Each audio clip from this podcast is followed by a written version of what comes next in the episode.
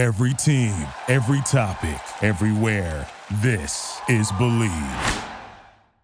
Say what needs to be said. It's your host, Asante, Mr. Pick Six Samuel. All right. The 49ers showed us what they look like when they're playing bad football. And you can see Brock Purdy had a lot to do with it. The chance for Brock Purdy to prove he is a winner in clutch moments came. And he actually conquered a little bit. You know, he put his team in a position to win. Although they didn't win, he put his team in that position to win. But it wasn't convincing. You know, they got down there and they had an opportunity to win, but I wasn't so convinced of what I seen of Brock Purdy's play, right? He started off the drive 0 for 3, and he was bailed out with a flag to advance the first down. But he led them to a chance for a winning field goal. And we know it failed, like I said previously, but we still have to give Purdy credit for leading his team to give them that chance to, to be victorious, although the field goal kicker missed the field goal. But here's the issue with Brock Purdy and the 49ers. The defense are who they are. You know, most of the reason for 49ers success. The number one defense in the NFL at that. You know, them boys be flying around. If the San Francisco 49ers plan on going and winning the Super Bowl or even making it to the Super Bowl, the defense will need to lead them just like the 2001 Baltimore Ravens. This is all a, a, a defensive team. We are led by the defense, and the defense is going to lead us to places we have never been been to before. So they're dependent on the defense with Brock Purdy. It's a good combination, you know, but we we've seen what Brock Purdy can do in not so good situations. But playing football for 17 weeks have different effects on you mentally, physically, emotionally, and the pressure to be consistent every week, every week gets at you, right? You know, every week, even if you you're a receiver, you go for 200 yards this this past game. You think he can go for 250 yards? You know, it's a, it, it, the pressure to be consistent and, and and constantly get better and better. You know, that's that's the pressure we put on ourselves, and you know that's just something we have to deal with. But I don't know if Purdy is built for a 17 week season. We're still finding this out, right? With this only being his second NFL season, teams are getting to learn his strengths and weaknesses using each game to try to exploit them, just like we just seen against Cleveland Browns, right? I ain't gonna say they exploited him too much, but they played good ball and they stopped Purdy and the offense from being successful. The run game, you know, the run game is the run game. You know, Kyle Shanahan, he has that system down pat, and they're gonna always have a good running game. But Purdy is a one-dimensional quarterback who needs a running game in order to be effective, right? And if the game determines he needs to throw the ball to win, the percentage of winning for the 49ers goes down a little bit, right? It's not, it's not as promising as if everything is going right when the 49ers are able to run the ball. Because when they're not running the ball that effective, that's when Brock Purdy has to show who he is. And that's where the problem lies at because this is a match made in heaven or the complete team. And and uh, Purdy needs this running game to be successful, right? So let's get into it. Let's get, let's keep talking about it. Right? He is a winner and we can't take that away from him. He is 10 and no. We can't take that away from him. Anybody saying anything else, it's just, it's just kind of hating because he's 10 and no, no matter what the situation is, what team you are on, you're 10 and no as a, as a starter, you know, before today. So we can't take that away from him. But when the team needs big plays, we can't expect Brock Purdy to deliver to the big plays. We have to depend on the team, the San Francisco 49ers, because that's who we believe are, that's who Brock Purdy has shown us who we are now, right? But on the other hand, everyone is basically saying it's nothing Purdy can do to be considered elite. And that bothers me. Why can't he be elite? Uh, you know, we only seen nine to 10 games and everybody's saying he's a system quarterback. He can't be elite. This is only his second year. So he's still proving himself, right? And because he doesn't throw the ball sidearm or have the strongest arm, and because he's not six five, he's not elite. That's whack, man. We got to get rid of that, man. If you're undefeated and you're playing ball and leading your team as an undefeated quarterback, you're elite in my eyes. I don't know what they expect you to be elite. I think everybody always kind of going off the prototype and what are you supposed to be as a prototype, right? But he can still prove himself over time. He got a lot of time to uh, prove himself that he can play with the best of them. And, you know, opportunity ain't only time to tell. Today was a big setback, but we got to take these moments as learning moments. And Purdy, if you want to be the best, or one of the best, or considered one of the best, you got to take this as a learning moment, right? But can Purdy consistently win tough games? We need more data. As of today, Uh, are we gonna we could say, yeah, he let him down there, they missed the field goal, but can he consistently do that? We, that's what we got to see. You know, being that he's so young and only his second year, we have a lot of data to collect to find out about Purdy, right? But Purdy, he will miss some big opportunities. We all know that and we see that. He gonna overthrow some balls. He might, you know, put it behind you, might put it two in front of you, but nobody's perfect. So, you know, everybody, every quarterback will miss and, and, and not connect on some some big plays that would have helped their their team when it matters most, right? But you know, Purdy gonna keep and continue to get better. But I wouldn't say it's the system that makes Purdy. I would say it's the team that makes him look good. Everybody's saying he's a system quarterback. It's not the system, it's the team. It's a complete team with weapons around him everywhere from each side on as a wide receiver to the running back to the tight end and a, and a great defense. So I would say it's the team. So stop saying it's the defense because I mean the system. I don't think it's the system. When your defense gives up 13 points per game, it's not that hard to win in the NFL as a quarterback. So that's what Brock Purdy is surrounded by a defense that's giving up 13 points per game and you know, Brock Purdy is leading that team to success. So we can't take that away from him. Like I said, it's not that hard when you're a team, your, your defense is that good. So salute to the 49ers, see if they could bounce back next week. They took a emotional loss against Cleveland, which they should have won. And um, you know, moving on. So up next, up next. All right, we got the Baltimore Ravens and Lamar Jackson. Everybody criticizing Lamar Jackson, you know, talking about his offensive skills and turning the ball over and and all those good things. So let's get into it. Let's get into it, right? Critics are starting to question whether or not the Ravens are getting their $260 million worth out of Lamar Jackson. But let me break it down for you so you can understand the situation with Baltimore and Lamar Jackson, right? Turning the ball over as a quarterback is never acceptable to an extent, right? You can't just be out there th- turning the ball over left and right every game. So to an extent, right? But Lamar struggles with it because of his physical capabilities and what he brings to the team, making him the number one running back on the team, right? Very electrifying player. Lamar is who he is, but he needs to prove he is a winner in the NFL. I think that will solidify his status. He got he has to prove that he is a winner. His greatest asset is his legs, and he will beat you with his legs before he beat you with his arm. We all know that. Electrifying the next, uh, the new modern day age Michael Vick. You know what I mean? But Michael Vick, shout out to Michael Vick, man. Um, you know, helped pioneer this quarterback, running back, black quarterback thing, and you know, a lot of uh, quarterbacks coming in the league running the ball. Back to Lamar Jackson. His arm is most effective when the offensive line create lanes for him to throw the ball in. You know, when you can see, because he's not the tallest quarterback, so he needs those lanes And When he has the perfect lane, that's when I see him succeeding the most. Give Lamar those lanes, get wide receiver, wide receiver create some space, and Lamar will deliver, right? Lamar is the type of quarterback that likes to spread the ball around to several receivers, right? Several receivers. So he doesn't have a favorite target. It's like whoever open, when I'm running around or whatever, that's who I'm gonna get the ball to. That's uh, the Baltimore Ravens and Lamar Jackson's uh. And, you know, they let him play, right? But with his legs being his best asset, he has a good three to four years to win a Super Bowl unless he develops into a more consistent passer. We know the running back, the running quarterbacks, your career doesn't last as long as a pocket passer. So that's why I'm limited to three to four years because, you know, Lamar, he is a runner, runner, runner quarterback. And um, he take a lot of hits, but he's a physical guy. He's a Florida boy, and he built for this. Shout out to Lamar Jackson, Florida stand up. You know what I mean? But if Lamar Jackson can find weapons to develop chemistry sooner rather than later, it will ultimately propel his career as a dynamic passer, what everyone is waiting to see out of uh, Lamar Jackson. So if he can find that weapon, you know, that that go-to player that he's confident in, that when he throw the ball to him, he's going to be open. He's going to find the soft spot. He's going to create separation and man to man. This will help propel him as a dynamic passer, right? But he needs to be confident in one of these receivers right now and, and, and find that go-to guy, that Mr. Dependable, right?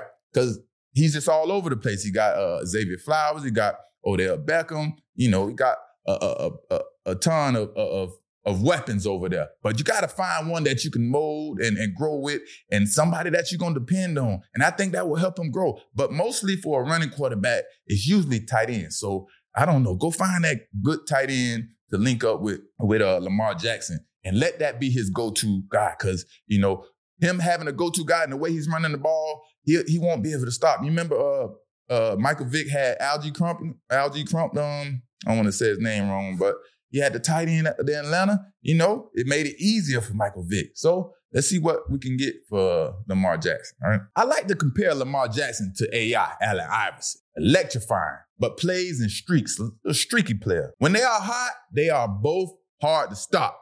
But when things aren't going so good, it's because of them, right? The leader of the team, you know, what the team is all about. Coach built this team around, around y'all. So that's why I like to compare Allen Iverson and Lamar Jackson because they're both streaky. And when they hot, man, it's hard. They are hard to stop. Right. But the Baltimore Ravens are different than most teams because of Lamar Jackson being the best running back on the field most of the time. He is the running number one running back. Like I said, he's electrifying. When they need the first down, most of the time it's a quarterback draw and let Lamar Jackson do his thing. And Todd Monken Monken, um, excuse me, Baltimore Ravens offensive coordinator, completely understands how to use Lamar Jackson. And that's why they're having the success they're having. And, you know, no, they didn't get over the hump and win the big game where everybody in the NFL are trying to win. But Lamar Jackson is Lamar Jackson.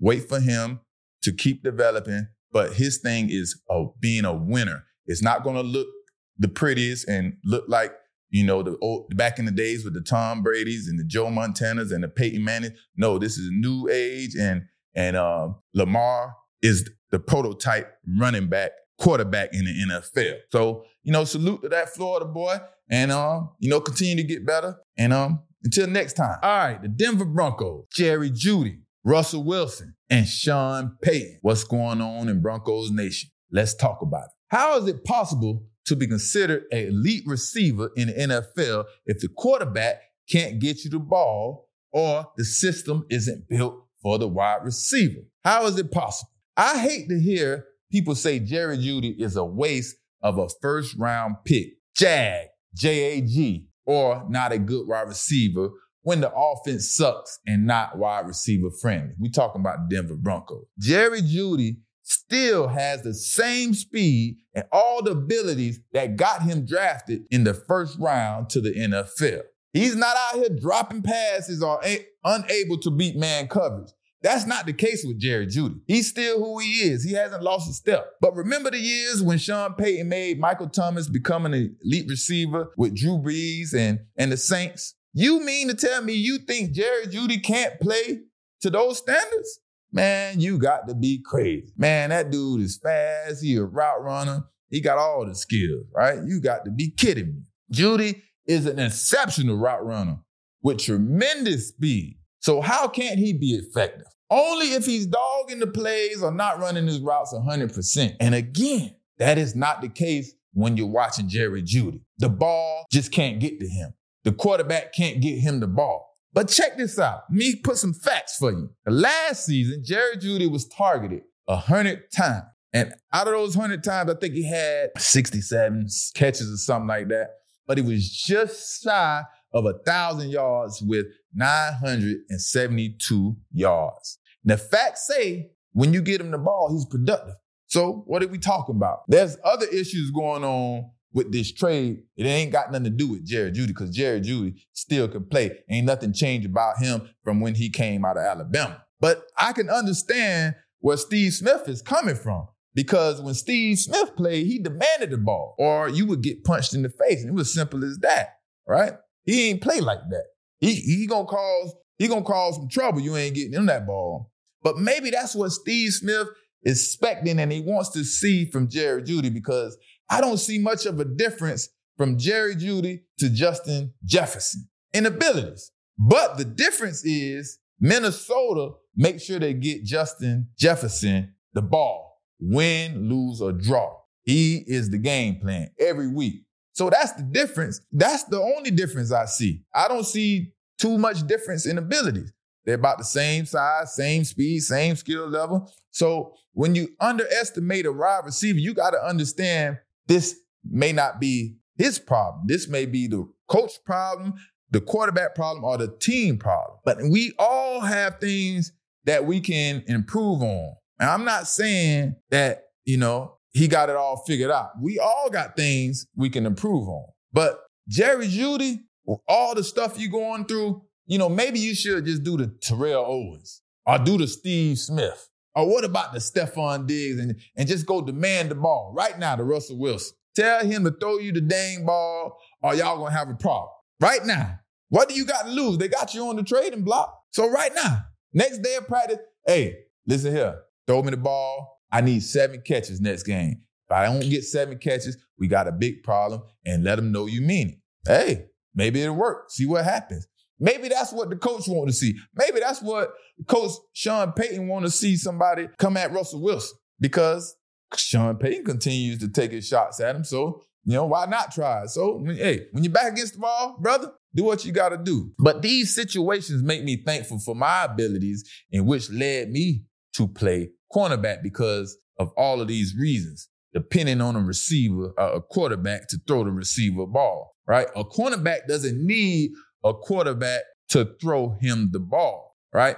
Our job is to go get the ball. That's the purpose of a cornerback. So I'm think I thank God all the time, man. Like, you know, my journey led me to play cornerback, right? And because this cornerback is a one-man show, unless the quarterback is just blatantly scared to throw the ball your way. And that's a good thing for us cornerbacks. So think about that, kids out there, whether you want to play receiver or cornerback, because receiver you need that quarterback to throw you the ball. And then you got to hope it's a passing team. Because if it's not a passing team and it's running team, depending on what level you are, you know, how you going to get recognized. But if you don't understand why Sean Payton is saying everyone on the team is on the trading block except Pat Surtain Jr. is because they need to rebuild their team and get some draft picks back that they gave up for Russell Wilson. Gave up all those draft picks for Russell Wilson which is turning out to be a horrible trade.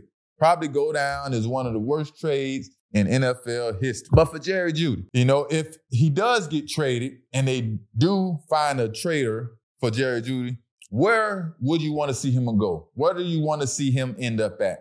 And um, you know, it's a few teams out there, but my personal feeling and belief of where I want to see him go and, and succeed is with a young quarterback. So any team with a young quarterback where he can go build and help immediately, you know, I prefer him go find a place with a young, thriving quarterback. And and you make the best of it. Because you a dog. You from South Florida and, and you him. Always believe that, Jerry Jeudy. But Sean Payton continues to take shots at his franchise quarterback. This relationship is a disaster, and it's been a disaster since day one. Like I said, it's probably going to go down as the worst trade in, in, NFL history. Two first round draft picks, two second round draft picks, and more. A $245 million hefty contract.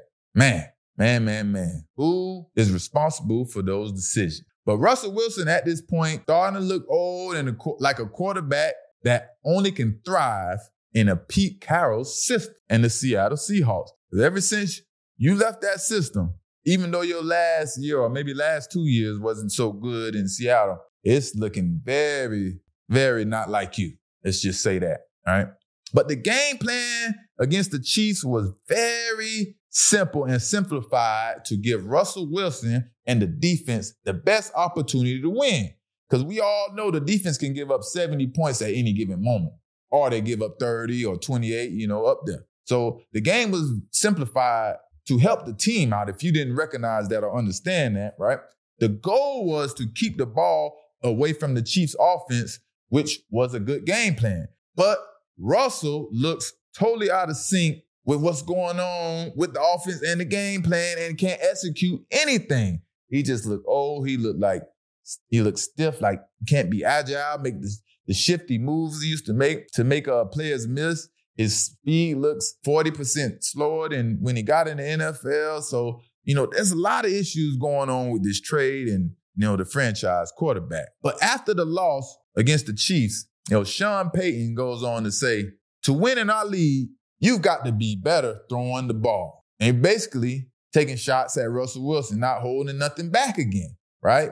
And once again, Russell Wilson, Sean Payton is pointing you out. And why is that? Yeah, I think he feels a, a certain way about Russell. You know, we've seen him before in the in the past. You know what I mean, right? Because when Sean Payton come out came out publicly, right, and said to Russell Wilson to stop kissing those babies and all that stuff, I knew there was a problem because that was kind of like a a personal attack. And you know, in life and bullies with the bullies and stuff like that, they want to see how you are going to respond. And I'm not sure how Russell Wilson responded, but I would have went to his office and had a talk with him. We'd have had to have a man to man. He would have respected me just off that because, you know, that was way out of hand. So hopefully Russell stepped up for himself and, you know, and uh, confronted that situation. But if you didn't know, Sean Payton comes from the Bill Parcells coaching tree. He is a coach with the dog's mentality. And he feels like Russell Wilson is soft. You can't tell already. Simple as that. You don't just keep picking at one person for, for, for no reason You're picking at that person because you feel a certain way about him, and and that's the way Sean Payton feels about his quarterback, right? If the quarterback and the head coach are not on the same wave when it comes to mentality, changes will come. And recently, you can hear Sean Payton raving about USC's Caleb Williams. Right? Y'all know the All-American quarterback at USC. Everybody's, you know, raving about you know what I mean? But Sean Payton, he came, he he came on a uh, on a show, on the, the Colin Cowherd show, and said he is a generational talent. And he's just talking in general, not saying that, you know, he potentially to be on the Broncos team. You know, if it's possible, I'm sure he would. But he was just talking about, you know, the type of player he is. And like I mentioned before in a previous episode, right? If Sean Payton can gather enough picks to make a run at Caleb Williams, you best believe he will and get rid of Russell Wilson immediately. Hey, that's all I got to say. Mr. Pick Six, say what needs to be said. Man, I'm trying to figure this out. Sick of it. I really am. I'm, I'm sick of uh, us coming out here and putting forth the effort we put forth in the first half. We've, we've for practices, we've, we've had really uh, diligent meetings, and we're trying to figure this out. trying to figure this out because I'm sick of it. I'm sorry. I'm, I'm I'm happy about the win, but I'm not happy in the fashion that we we wanted in. We're better than that. We really are better than that, and uh, we got to start showing that. I'm I'm a I expect to win, and I expect to win in a better fashion than that. I'm, I'm sick of these consistent holes that we're displaying and the, the penalties and the, the things that we're doing. We're so much better. I apologize for for my anger today, but I don't accept mediocrity. Maybe you do. Maybe you can live with it. Maybe you sleep with it. Maybe you lie with it. Maybe you're comfortable with it, but I'm not. Let's- Coach Prime making history in the wrong way, and the vision he has for this team may be a little premature. We hear Coach Prime in his post-game interviews expressing his desires and expectations he has for the team. But I want to hear from you, your thoughts and your comments do you think Coach Prime is expecting too much from this young Colorado Buffalo team?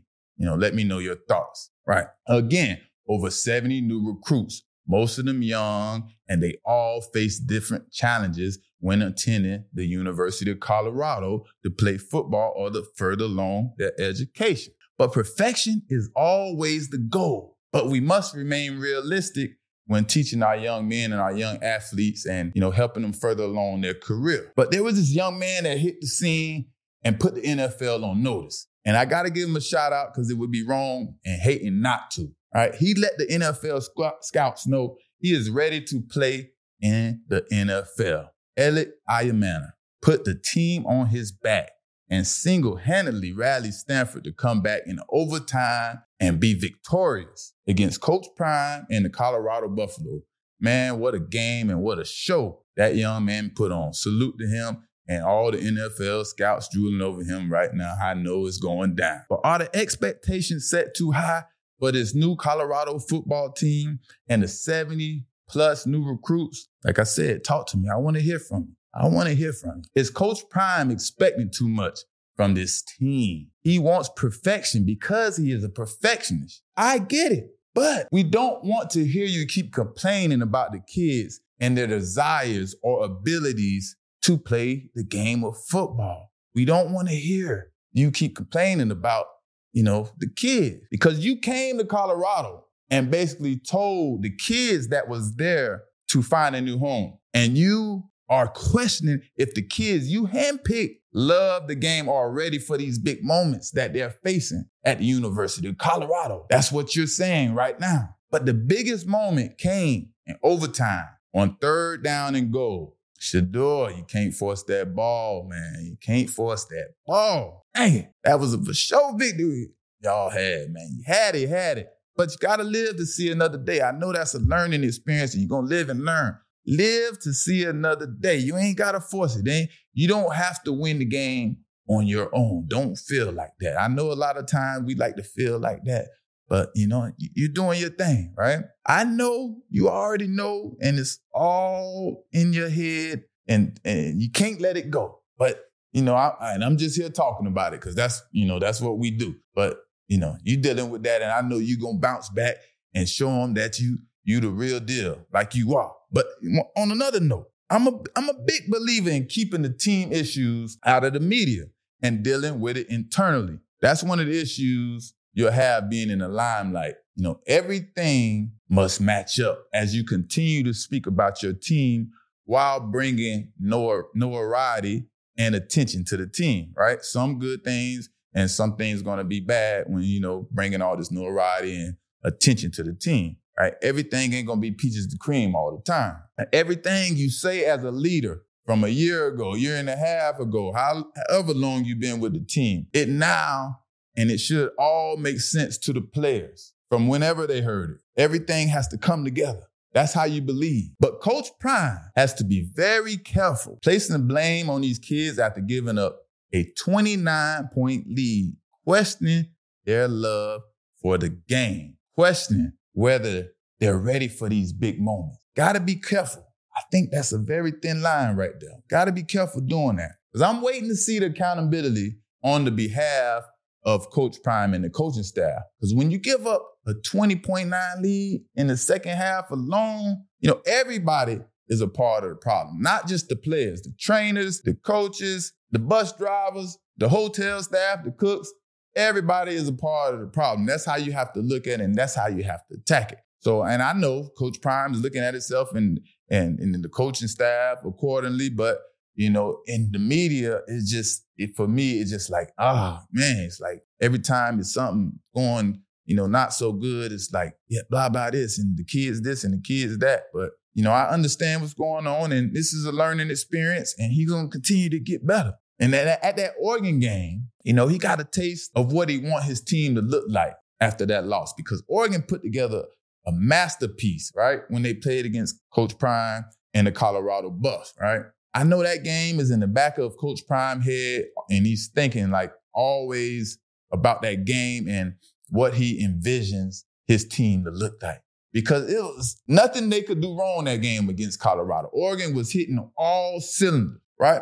But in the first half against Stanford, I think that's what Coach Prime was feeling. He felt that vision because it was starting to look like that. It was starting to look like reality. It was starting to look like the Oregon team against Colorado. But here, here's the part where the coaching comes in, and I think this is the accountability. Because Stanford coaches went into the second half and made the adjustments, and they told Elic to take over this game. But we didn't see the adjustments from Colorado. Elic take over the game right? Another coaching moment that will help Coach Prime and his coaching staff in the future. How to protect a 29 point lead going into halftime or a big lead period, right?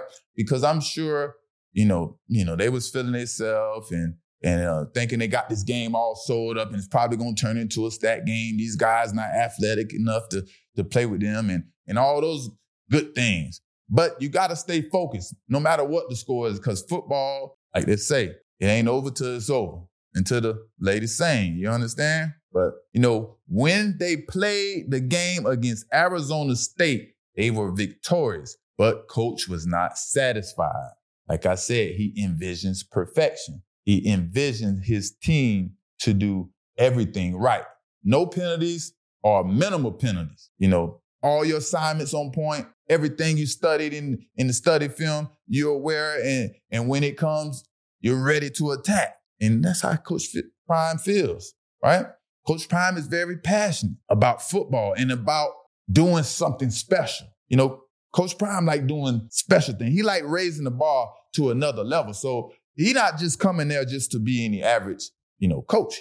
You know, like you said, he's he wants perfection because he wants everybody to be the best that they can be, from the coaching staff to the players to the trainers, whoever you around there, be the best you can be. You know, that's the energy Coach Prime gives off, right? But these close games, if you can't see, are stressing Coach Prime out and he doesn't like it. I can imagine that Oregon game where they lost 42 to 6 is still a receipt he is keeping now in his head. It's archived forever. I'm telling you, man, because you know when you when you presented an example right like that right in front of your face, you can't help but say, man, I need my team to execute like this because it was so beautiful. I, I mean, I watched that game. I watched every play. And it was like Oregon couldn't do nothing wrong. I was waiting for the mistakes, but they wouldn't come, right? They kicked Colorado butt in every aspect of the game. And it was in a stylish manner, right? The way Oregon played that game against Colorado was textbook, and Coach Prime got a taste of what he's looking for. But the issue, I think, or I see with Coach Prime and the Colorado Buffaloes, right? They're a young team. We all know that. But situational football is a big issue for Colorado, right? And the biggest situation came in overtime, right? The game was tied up and Colorado had a chance to take that victory. Right? We all know you can't force that ball. We can't force that ball, right? Live to see another day. Don't turn it over. You got the lead. Oh, you get that field goal, get them point. And then Travis Hunter. You can't be frustrated because you're in a tough battle with Elic, man. You know what I mean? You can't let this tough battle get you out of your game and get unnecessary penalties to help the other team score touchdowns and get first downs. That's becoming detrimental to the to the team. So you got to be able to hold your composure, and that's what he under, means by the big moments and understanding how to win games. Because it's not just about playing the game; you got to understand and know how to win the game. You don't just go out and play every game the same. It's a way we're going out to win this game. That's what the game plan is about. And penalties and, and personal foul is never nowhere in the game plan. And then no big plays. And if you don't understand what no big plays from NFL terminology, I'm gonna break it down to you. It's very simple, few words, right? Any plays that the opposing team gains on you 20 or more yards. You gotta get rid of the big plays. It was too many big plays. It was, I mean, at least 10 Colorado gave up. You know what I mean? And it was a rule that we had in the league as a team, a team goal, and it was a maximum, a maximum of three big plays that you wanted to give up. So we come in, or we come in Monday after the game, and then we go over the, you know, the stats and we, yeah, we hit the goal. Two big plays. Yeah, you know what I mean? So got to set those goals and we got to stop giving up so many big plays, and maybe it's five for college. But the expectations that Coach Prime, you know, has, like I said, you know, so after after Elic makes the first big play, right? If y'all remember, Elic, you think he took it like 80 yards. Coach Prime decides to to take the that that corner that was off him, or just have Travis Hunter follow him and cover him instead of playing coverage to take him away. Right? You wanted to put Travis Hunter on him instead of playing the coverages that can take him away.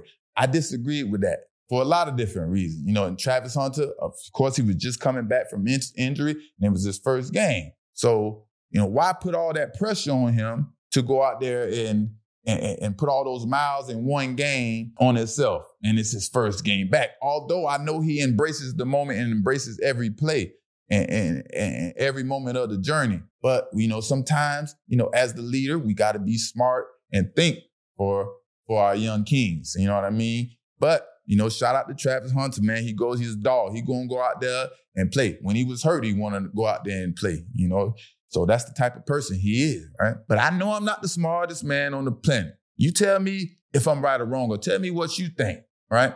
But it seems like Coach Primes is not taking any accountability and trying to protect his coaching legacy. Check it out. I just said in the locker room to the team is they got to make up in their mind are they in love with this game or they in like with it? Because when you love something, you give to it unconditionally. You give everything you got. Without a shadow of a doubt, I am truly 100% in love with this thing. And I just want people to match me. Just match my passion, match my match my heart, match my love, match my consistency, just match my mannerisms, just match every darn thing I give to this game. What you think about that clip, man? I don't know. It seems a little, you know, I ain't gonna voice my opinion too much, but I want to hear what your thoughts. And you you let me know in the comments what you think, you know, about that clip. But the game against Stanford was a game Colorado should have won easily. And that's a game that you know on your calendar that's a victory. We're gonna get some stats, you know, blah this and, and this and that. And you circling this game and understand that this is a victory. I know Coach Prime thought that. I know Shedeur thought that. I know the whole Colorado football team thought that. But now that Coach Prime has experienced this horrific comeback, let's see how he rallies his troops, his team, and to get ready for the next game. That's going to be important moving forward after what we will call an embarrassing loss because I guess the expectations are so high for Coach Prime. So now we just want to see how does Coach Prime and his coaching staff rally to play against the next opponent, right? Shout out to Coach Prime and the Colorado Buffaloes, and um, you know, shout out to Elliott and Stanford. You know what I mean? You did your thing. You know, say what needs to be said.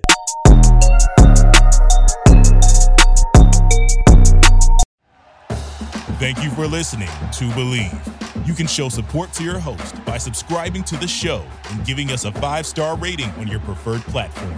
Check us out at Bleav.com and search for B L E A V on YouTube.